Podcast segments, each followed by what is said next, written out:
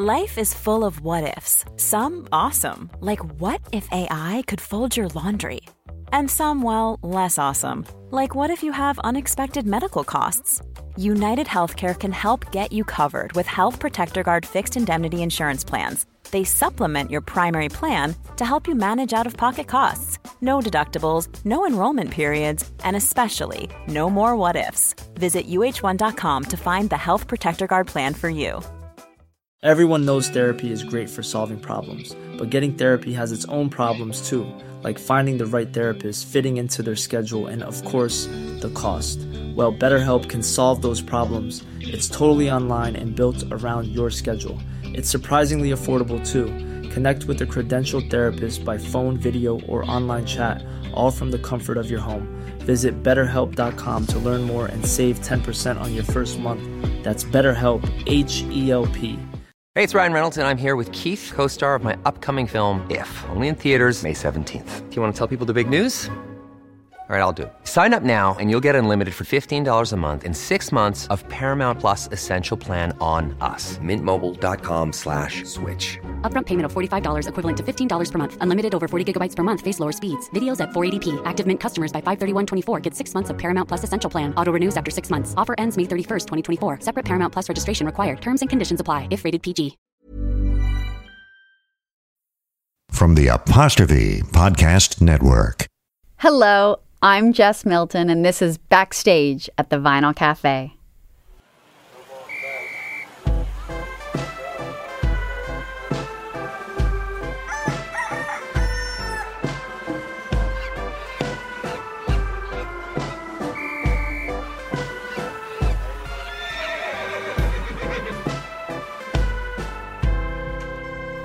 Welcome.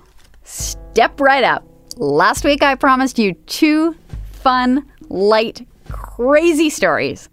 And I always keep my promises. So we're going to get right to it. Today on the show, two stories about occupational hazards. The crazy, zany, insane things that sometimes just come with the job. We're going to start with a story about Kenny. And I don't think I need to say anything more than that. This is Kenny Wong and the Tank of Tranquility. Occupational hazards. Occupational hazards are obvious for people who work in certain occupations. On high rise construction, for example, or on a police force or at a nuclear plant. But there are hazards in the quieter professions as well. Pity the poor accountant we have one over here. Who can't help keeping a running record of everything in his life, totaling the cost of all the spoiled milk and the unread newspapers.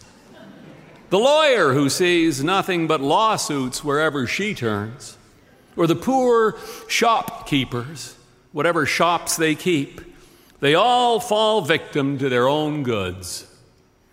Dave's friend, Dorothy Capper, has bought so many books from her own bookstore that she can barely fit a guest into her guest bedroom. Kenny Wong, who runs a cafe down the block, Wong's Scottish Meat Pies. I've always liked that one too. Kenny can't resist a deal on a case of produce. And then there's Dave owner of a second hand record store. Dave spends a good quarter of his working life poking around flea markets and garage sales, church basements and record shows, making him vulnerable to what might be the most insidious occupational hazard in the world the impulse purchase. you set yourself loose in the sort of places that Dave frequents and see if you don't come home with the odd lava lamp, abused pair of cowboy boots, or, as Dave did on a snowy Monday last November, a sensory deprivation tank.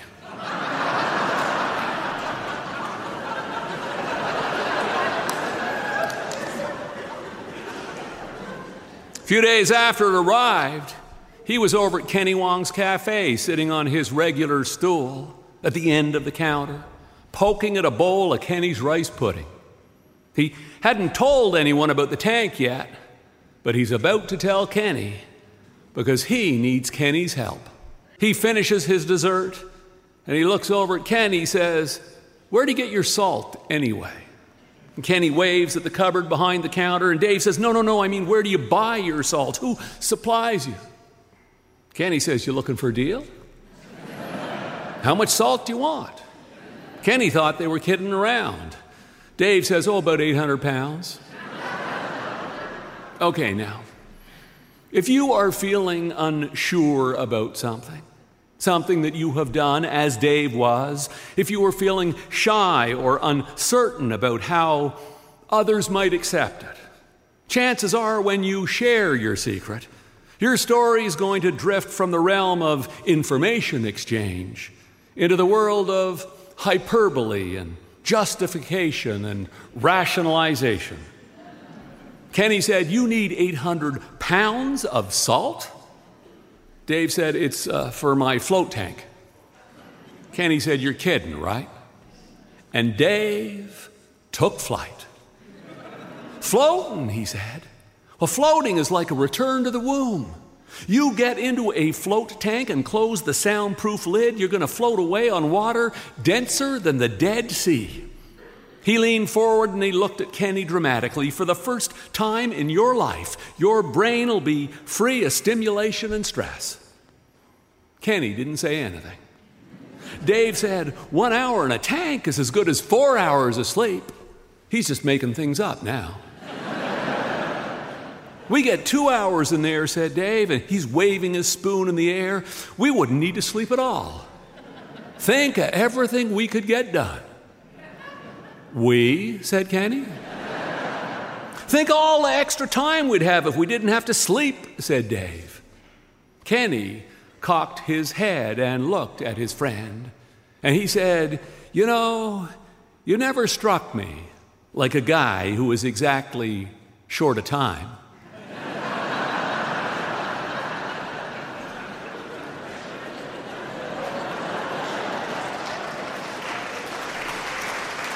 Okay, there's something else I have to tell you before we go any further. Dave has a touch of claustrophobia. and as enticing as he made it sound, as enticing as it might be, the thought of floating in the dark, coffin like capsule terrified him. What if he fell asleep and flipped over and drowned? Or worse, what if he went insane and came out stark raving mad? Maybe he'd find the inner peace that they talked about online, or maybe he'd come out convinced that he could talk to shrubbery. oh, Dave wanted to get into that tank, but what he really wanted was for Kenny to take it out on a test drive first. Which is why he was laying it on so thick. And it worked. Before lunch was over, Kenny wanted to try it too.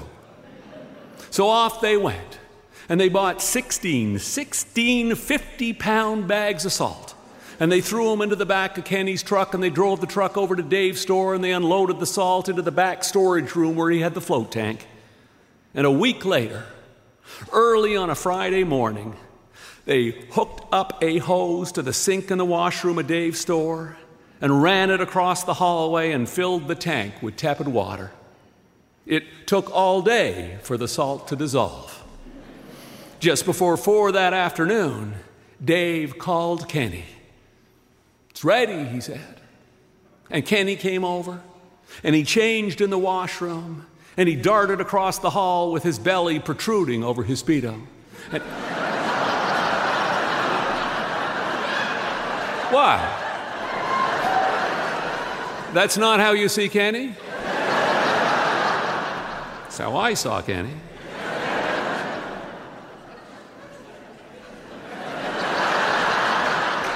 Kenny changed in the washroom. And he darted across the hall with his sleek, ripped body rippling in the light.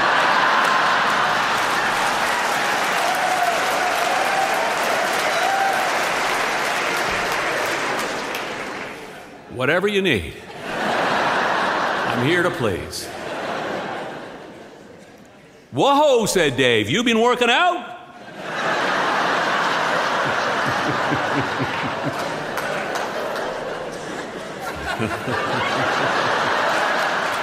Can we get back to the story? said Kenny.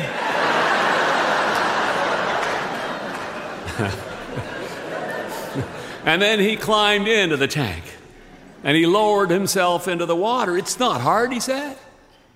It wasn't hard at all. It was just like lying on a bed, except wetter. Kenny said, Close the lid. I want the total experience. So Dave closed the door and he stood there beside the tank in the suddenly silent room. And he could feel his heart starting to pound and his palms begin to sweat, his breath coming fast and shallow. He, he was feeling the first symptoms of sympathetic claustrophobia.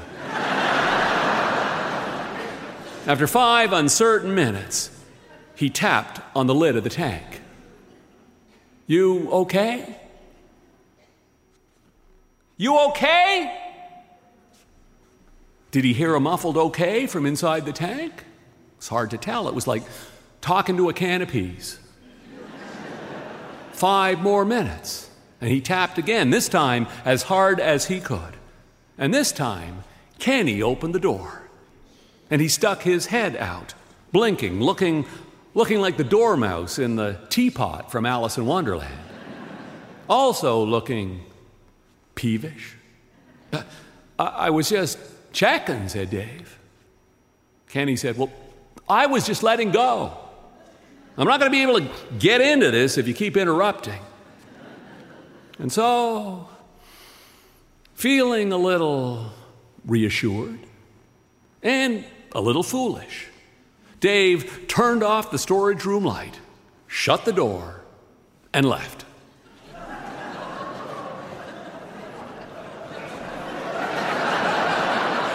Some of us see trouble coming. Kenny ducked down again and closed the tank door like he was getting into a submarine. Settling onto his back in the warm water, his arms and legs extended as if he were making a snow angel. And a half hour went by. And then another. Dave cracked the door and peeked in at some point. He wanted to knock again on the tank, but he didn't. Inside, where it was dark and soundless, Kenny was still floating on his back in the soft, salty water. But Kenny was beginning to feel like he had floated long enough. When things go wrong, when nuclear plants melt down or buses full of the faithful leave the road, when disasters happen, that is, it's seldom the result of some big thing. It's always a chain of simple things, almost all of them avoidable. Kenny reached up in the darkness and felt around for the handle to open the tank door. The door didn't budge. He pushed harder. Still nothing. Outside, a mere foot from his head, Brian, who works part time at Dave's store, dropped another milk crate of records on top of the tank. Brian is used to strange things popping up in Dave's storeroom. A huge paper mache sculpture of Frank Sinatra, a rusting phone booth, once even a coffin. No one had said anything to Brian about a flotation tank. He put the crate of records down on the lid and he went back into the store to get the next one. Now, you would think that it would be impossible for Dave to forget Kenny.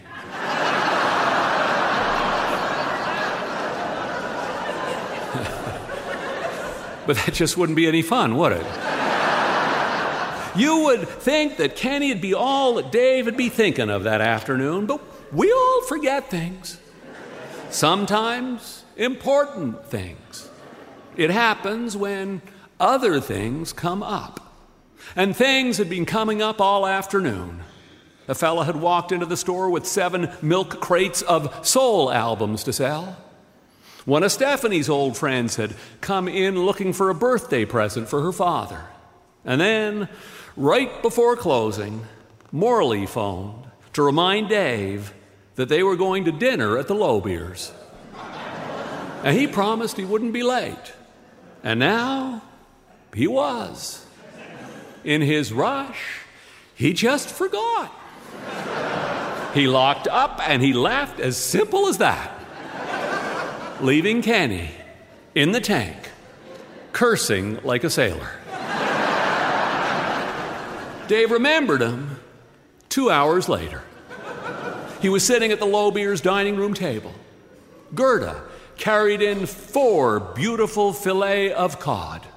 I cooked them sous vide, she said, which means sealed in plastic and immersed in warm water. It's quite remarkable, said Gerda. You leave anything in warm water long enough, it'll eventually cook.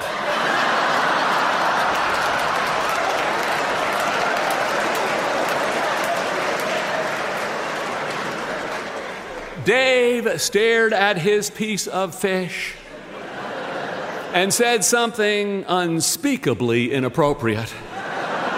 And then he jumped up and ran out the front door without a word. Gerda watched him go, poked at her cod, and then looked at Morley and Carl and said, Mine looks fine to me. but Dave was already out of earshot. Dave was pounding down the dark neighborhood streets, racing back to his shop.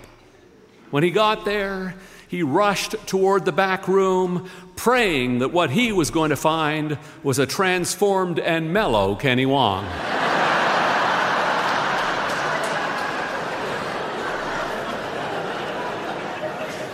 What he found was $500 worth of salt and water leaking through the floorboards and crates of records scattered everywhere, and a noticeable absence of Kenny. Dave gave Wong's Scottish meat pies a wide berth for a day or two. but after a few days, he knew he had to face the music. And so he screwed up his courage and he headed for Kenny's Cafe. He went early and found Kenny all alone, behind the counter, unloading the dishwasher. Dave sat down on his regular stool, last one in the row, and he said, uh, I, I, guess you've been wondering where I've been. Kenny shrugged. Dave said, Well, I'm here to apologize. Kenny was unexpectedly gracious. He turned and picked up the coffee pot from the warmer on the counter behind him. He poured a mug of coffee and set it down in front of Dave. Nothing to worry about, he said. All's well that ends well. And then he looked up and down the countertop. Hey, he said, could you grab me a basket of creamers? And Dave got up from his stool and he headed for the big walk in fridge.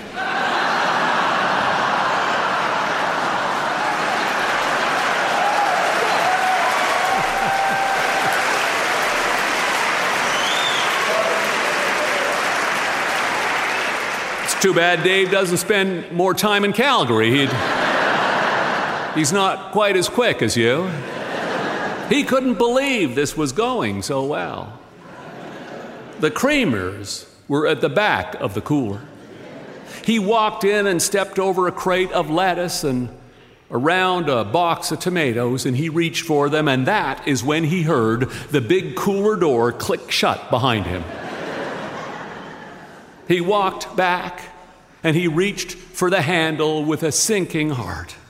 Just as he expected, it was locked. what he didn't expect was the envelope with his name on it taped to the inside of the door.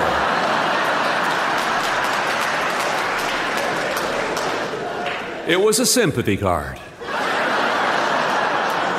thinking of you in your times of trouble. Inside, Kenny had written, Don't worry, I won't forget you. Dave had just enough time to read that before the fridge light snapped out. and he sighed. He knew this was coming. He sat down on the tomatoes to wait it out. They'd always made it clear you should forgive your enemies. But no one ever said anything about your friends. Thank you.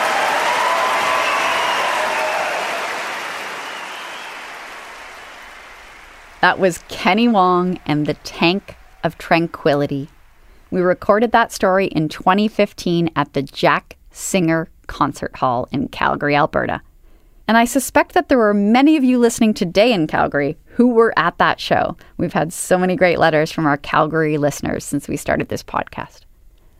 I love Stuart's interaction in there, that part with Kenny Wong and the Speedo. He's just, he's clearly having such a good time. It's really nice to hear. We're going to take a short break now, but we'll be back in a couple of minutes with another Dave and Morley story, so stick around. Everyone knows therapy is great for solving problems, but getting therapy has its own problems too, like finding the right therapist, fitting into their schedule, and of course, the cost. Well, BetterHelp can solve those problems. It's totally online and built around your schedule. It's surprisingly affordable too. Connect with a credentialed therapist by phone, video, or online chat, all from the comfort of your home. Visit betterhelp.com to learn more and save 10% on your first month. That's BetterHelp H E L P. Hey, it's Ryan Reynolds, and I'm here with Keith, co star of my upcoming film, If, only in theaters, May 17th. Do you want to tell people the big news? All right, I'll do it. Sign up now and you'll get unlimited for $15 a month in six months of Paramount Plus Essential Plan on us. Mintmobile.com slash switch. Upfront payment of $45 equivalent to $15 per month. Unlimited over 40 gigabytes per month. Face lower speeds. Videos at 480p. Active Mint customers by 531.24 get six months of Paramount Plus Essential Plan. Auto renews after six months. Offer ends May 31st, 2024. Separate Paramount Plus registration required. Terms and conditions apply if rated PG. I'm Sandra, and I'm just the professional your small business was looking for. But you didn't hire me because you didn't use LinkedIn jobs. LinkedIn has professionals you can't find anywhere else, including those who aren't actively looking for a new job but might be open to the perfect role, like me. In a given month, over 70% of LinkedIn users don't visit other leading job sites. So if you're not looking on LinkedIn, you'll miss out on great candidates like Sandra. Start hiring professionals like a professional. Post your free job on linkedin.com/people slash people today.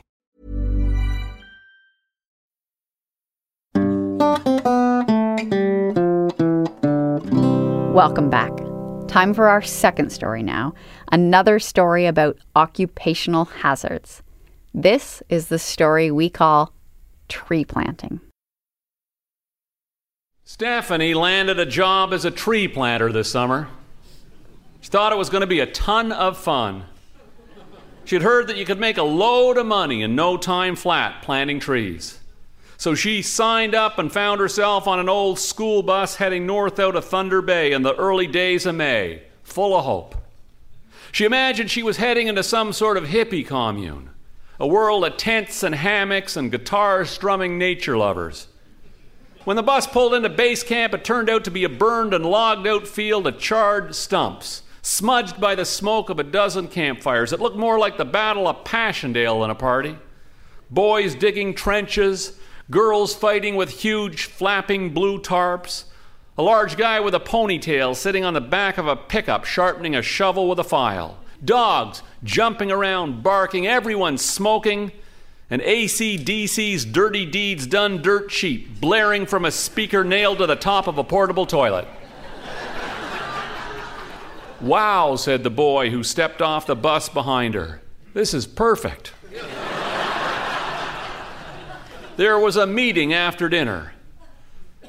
Stephanie's foreman, Scott, called them all together. Scott stood on one of the picnic tables, his long hair brushing the cage of the work light that was swinging from the tent ceiling on a yellow electric cord. Stephanie and the rest of the crew had to lean in close to hear him over the generator. There are three million trees to plant on this block, said Scott. Company is paying you guys eight cents a tree. That means there is $240,000 up for grabs. There are 100 planters in camp, and that means each of you should make $2,400 before we move to the next block. Scott looked at the 15 kids around the picnic table. That's if we're an average crew, he said. You're in the North now. The North is the land of hard work. I want everyone on this crew to do better than average. I want you guys to plant at least 2,500 trees a day. Everyone around the table was nodding. Stephanie, too. She was determined to be better than average. She was bound for tree planting glory. Make it happen, guys, said Scott as he jumped off the table. A boy with blonde, curly hair wearing a bright blue Gore Tex jacket smiled at Stephanie. Boy's name was Perry. It seemed he was the only boy in camp who had come prepared. Everyone else was wearing ripped and dirty clothes.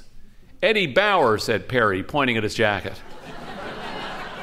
they were supposed to be on the bus the next morning at 7:15. Stephanie sat beside a tall guy with a ponytail and a hemp necklace. His pants looked like they were held together by duct tape. They were, in fact, held together by duct tape. The top half were beige, and from the thigh down they were brown. He was wearing a white collared dress shirt. He looked like a loser. Actually, he looked like a totally unprepared loser. Stephanie was wearing a new pair of cargo pants. Perry, the Eddie Bauer boy from the night before, was wearing orange pumas, quick dry pants, and a dark blue denim shirt. Perry looked like a pro. After a half hour ride, the bus rocked to a stop on the side of a logged out clearing. The veteran planters headed out by themselves. Scott gathered the rookies around the end of the bus. This is the block, he said. He was pointing at a scarred slash in the forest. From the bus, it had looked like a field, but up close, Stephanie could see it was waist high in scrub and scattered with fallen logs. Scott said, You each get your own piece of land. Twenty minutes later, Scott and Stephanie were standing by the side of the road beside a stack of plastic trays. White pine, said Scott, pointing at the foot high saplings. He pointed at the alder bushes and the deadfall and the upturned rock. That's yours, he said. Make it happen, man. And he was gone. It took Stephanie less than 10 minutes to rip her new cargo pants. She tore them as she clambered over the trunk of a fallen pine. She swore out loud. And then she broke into tears and swore again and stood there in the forest wondering what she should do. It took her until 11 to flag her boundary. By 11, she had ripped her pants, flagged her land, eaten her lunch, and was finally ready to plant her first tree. she plunged her shovel into what looked like a nice, soft piece of ground. It struck the rock cap of the Canadian shield about six inches below the surface, the vibration ricocheting through her body. At lunch, Perry, the boy with the Eddie Bauer jacket, walked down the road and sat beside her. I already ate my lunch, said Stephanie, morosely. I ripped my new jacket, said Perry. They climbed onto the bus at 5 p.m. Stephanie fell into her seat, sweaty, exhausted, and starving. There was a rip in both legs of her pants. Her hands were cut and sore. Perry fell on the seat beside her. I only planted 500, said Stephanie. He must have been joking, right? No one could plant 2,000 trees in a day. I did 650, said Perry. I could have done more, but I hurt my wrist. Stephanie didn't like that. She thought that she should be able to plant as many trees as any other rookie, but surely not 2,000 trees. Scott was exaggerating about that. The guy with the ponytail and the white dress shirt was sitting across from him. His left hand was completely covered with duct tape, like he was wearing a glove. How many did you plant? asked Perry. 2,400, said Ponytail Guy, unwinding the duct tape. Stephanie couldn't believe it, but she was too tired to fret, too tired even to shower when they got back to camp, too tired to do anything but eat and fall into her sleeping bag. She slept for 10 hours. She woke up at 6 the next day and planted 620 trees, 120 more than the day before. Perry planted 500, down 150 from the previous day. I could have done more, said Perry, but I sat in the bus and had a nap for a couple hours. Ponytail guy did 2,500. The rest of that week was a complete blur. Every day was the same. Up at six, stumble onto the bus and drive to the block. Every second day, the bus broke down and they had to get out and push it. One morning, they had to repair a log bridge before they could cross it. Stephanie started to hate the bus hate the bus and its fetid combination of sweat, abandoned sandwiches, bug spray, and the clothes that most of the planters hadn't taken off since they'd arrived, not even to sleep. As week two began, Stephanie's cargo pants were festooned with duct tape patches. She had built her total up over the first few days, but then she had plateaued at around a thousand. I did 1,100 today, she told Perry at the end of the first week. I did 450, said Perry. but I could have done more. I played euchre last night until dawn. I took a nap after lunch on a bed of moss. Those little bags of saplings make good pillows. One day, Stephanie came back to her cache of trees to fill up her bags, and the trays were thrown every which way. They're sprayed with pesticides, Scott explained later. That's why they smell so skunky. It was probably a bear. Bears love the smell. The weather created havoc too. One afternoon, the sky suddenly grew dark and the wind came up, howling through the trees, whipping everything around, even the foot high seedlings. When stabs of lightning began to jump out of the sky, Stephanie was so determined to push her numbers up that she just kept on planting. And then it started to rain. It rained for a solid week.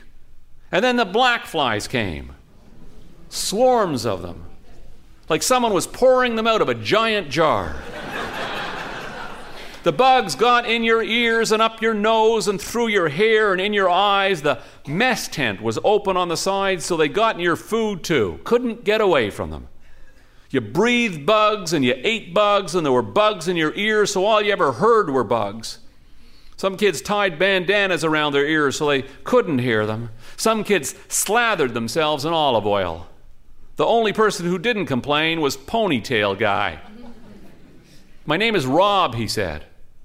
Why don't they bother you? asked Stephanie. They do, he said. I just don't complain.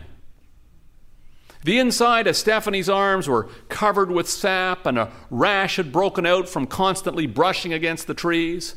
The pesticides on the saplings were drying out her skin, so when she opened and closed her fists, her knuckles would crack and bleed. But she hardly noticed her physical discomfort. The thing that bothered her the most was her stubbornly low tree total. Didn't seem right that she couldn't do this, that she couldn't master something as simple as planting trees.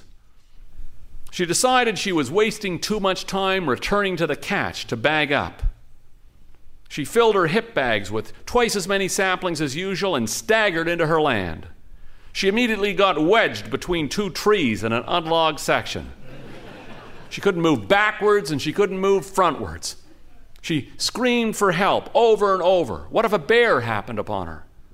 After half an hour, Rob showed up. He sat on the ground and laughed and laughed. And then he made her promise she would French kiss him if he got her unstuck. When she was free, she stormed off without a word. Rob knew better than try to collect. Things were even worse on Perry's land. Perry couldn't seem to sleep at night. But no sooner did he get off the bus in the mornings than he was hit by a potent wave of narcolepsy. Just the sight of a pine sapling had him yawning and woozy and sneaking off for a nap. That wouldn't have been so bad, except the tree planters have to pay room and board. And one night after dinner, Perry did the math. Holy crap, he shouted. I owe the company money. the next day, Perry borrowed a handful of caffeine pills from another planter. And when everyone got off the bus at the end of the day, exhausted, Perry was still wide awake, twitchy, and agitated. That night, he packed up and left camp without telling anyone. They woke up and he was gone. When they checked his land that day, they found he had planted 2,000 trees on his last day, all of them upside down.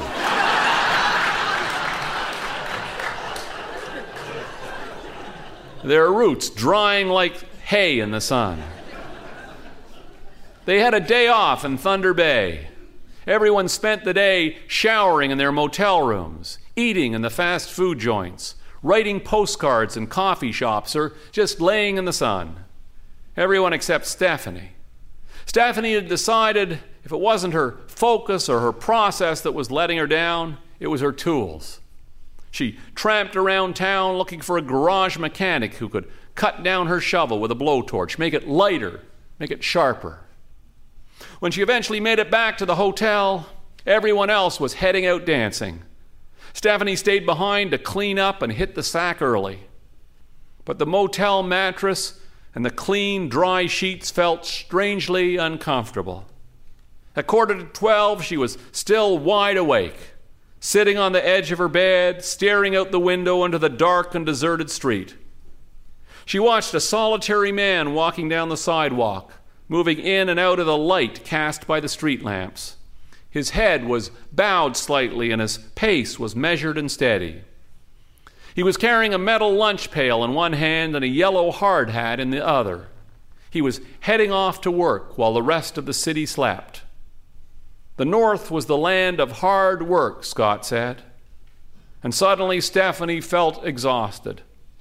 She rolled back under the blankets and fell asleep. She was the only one who caught up on her sleep that night. And so she was the only one awake when two provincial police officers arrived at the motel the next morning. There have been some problems at the local golf course, said one of the cops. We suspect two of your planters. Why do you suspect us? said Stephanie. Someone planted 90 baby spruce trees on the 18th green, said the cop.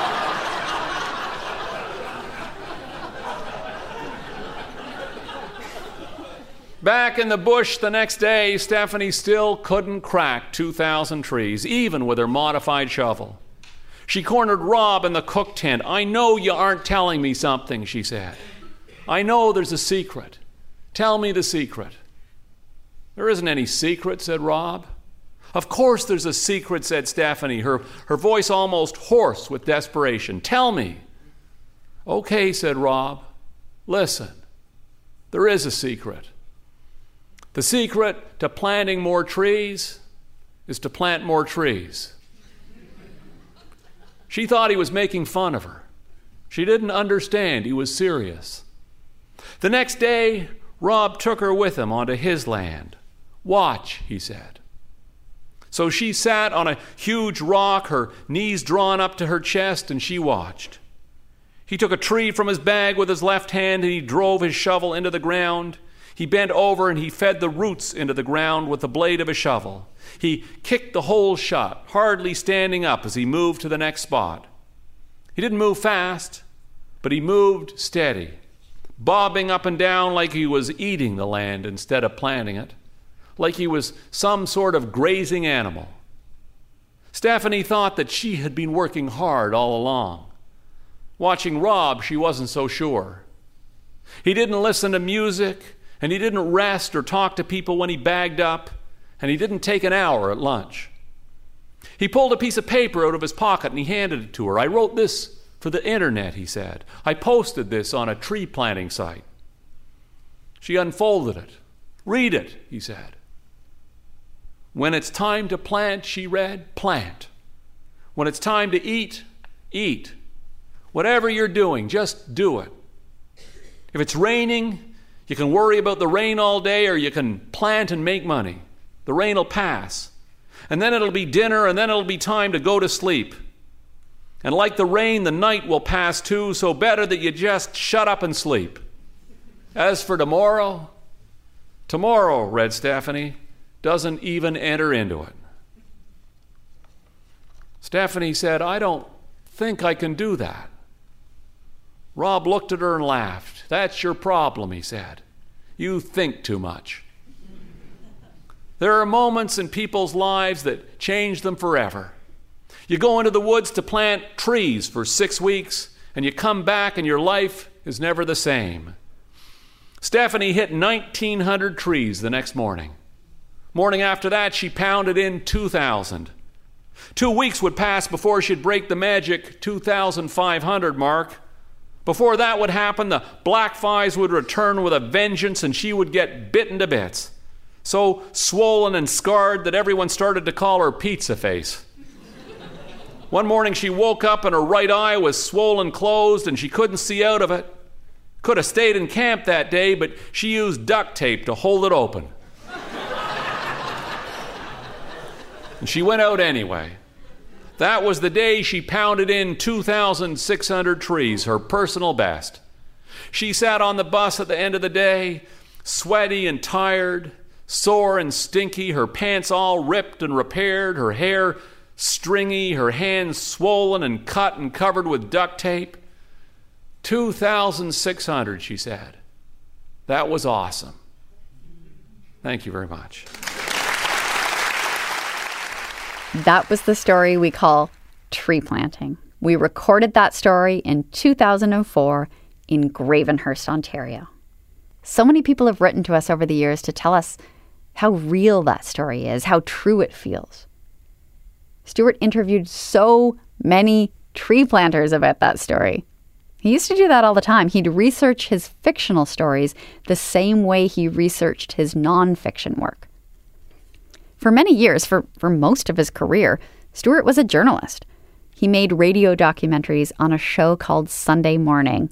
And, and by the way, that show was one of the shows that made me want to become a journalist. Like so many other fiction writers, Stuart applied his journalistic technique to his fictional storytelling too. He'd do research ahead of writing, and then he'd interview as many people as he could about the topic. He was trying to get a sense not only about the subject, but about the people who cared about the subject. He wanted to understand what they cared about, who they were, what moved them, and even how they talked. And he'd often pick up little nuggets along the way. Some of the stories that you heard in that story were things Stuart got from other people, from tree planters. And that, I think, is one of the many reasons why Stuart's stories feel so true. They're fiction, and as you've learned if you've listened to this podcast, they were very infrequently inspired by his life, but they felt true because they were often informed by real experience, by real people, and always by real feelings.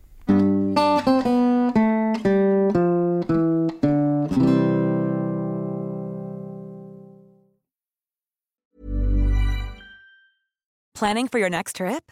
Elevate your travel style with Quince. Quince has all the jet setting essentials you'll want for your next getaway, like European linen, premium luggage options, buttery soft Italian leather bags, and so much more. And is all priced at 50 to 80% less than similar brands.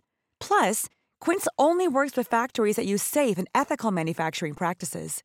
Pack your bags with high-quality essentials you'll be wearing for vacations to come with Quince. Go to quince.com/pack for free shipping and 365-day returns. Hi, I'm Daniel, founder of Pretty Litter. Cats and cat owners deserve better than any old-fashioned litter. That's why I teamed up with scientists and veterinarians to create Pretty Litter. Its innovative crystal formula has superior odor control and weighs up to 80% less than clay litter. Pretty Litter even monitors health by changing colors to help detect early signs of potential illness. It's the world's smartest kitty litter. Go to prettylitter.com and use code ACAST for 20% off your first order and a free cat toy. Terms and conditions apply. See site for details. Imagine the softest sheets you've ever felt. Now imagine them getting even softer over time. That's what you'll feel with Bowl and Branch's organic cotton sheets. In a recent customer survey, 96% replied that Bowl and Branch sheets get softer with every wash. Start getting your best night's sleep in these sheets that get softer and softer for years to come. Try their sheets with a 30-night guarantee. Plus, get 15% off your first order at bowlandbranch.com. Code BUTTERY. Exclusions apply. See site for details.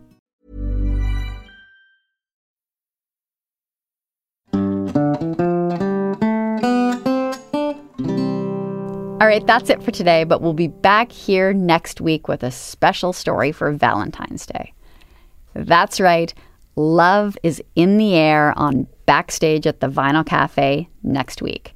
We're going to hear a story from way back when Dave and Morley first met. Once in the middle of nowhere, an old man passed them going the other way. He was, he was sitting on a contraption that looked like a wagon on blades, and he was rowing it along the canal with what Dave swore were cross country ski poles with toilet plungers fastened to the end.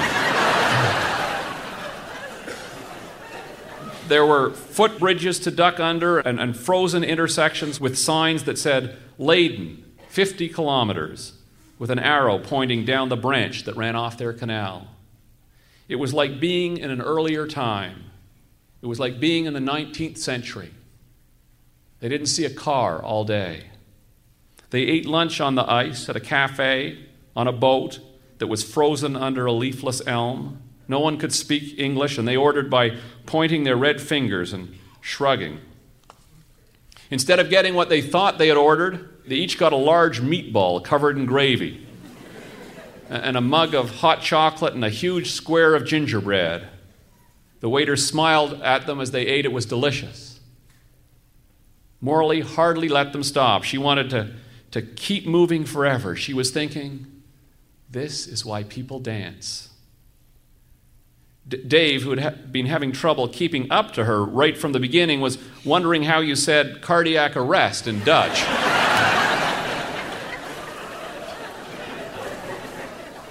Finally, an hour after lunch, Morley stopped and turned, and, and Dave puffed up to her and he flopped on the bank. Morley said, Stand up. He struggled up and she made him cross his arms over his chest and she skated behind him and she said, Lean back. He tipped his head back and she said, All of you. She said, Trust me, I'm here. Dave leaned back into her arms and she caught him and she pushed him along the canal as if he were a statue. It started to snow and it was like they were skating through a painting. Dave leaning back, Morley pushing, pushing the snow on their hats, their mittens their sweaters, everything white. Above and below them, the white sky and the white ice, like they were floating. That's next week on the podcast. I hope you'll join us. In the meantime, if you want to find out more, you can go to our website, vinylcafe.com, or you can find us on Facebook or Instagram. We love hearing from you. And before I go, I should also remind you that you can send us your Arthur Award nominations. Every year on Thanksgiving weekend, Stuart used to hand out the Vinyl Cafe Arthur Awards. They're a set of awards designed to honor the things that too often go unnoticed. Those little things, those small acts of kindness that are often the most important things of all. If you know someone you think deserves an award, we want to hear about it. Tell us who you think deserves an Arthur Award and why. You can send us an email to vinylcafe at vinylcafe.com or just head over to our website and write us there. That's vinylcafe.com. Backstage at the Vinyl Cafe is part of the Apostrophe Podcast Network. Our recording engineer is someone I think deserves an award, Greg DeClute. Theme music is by Danny Michel, and the show is produced by Louise Curtis Greg DeClute, and me, Jess Milton. Let's meet again next week. Until then, so long for now.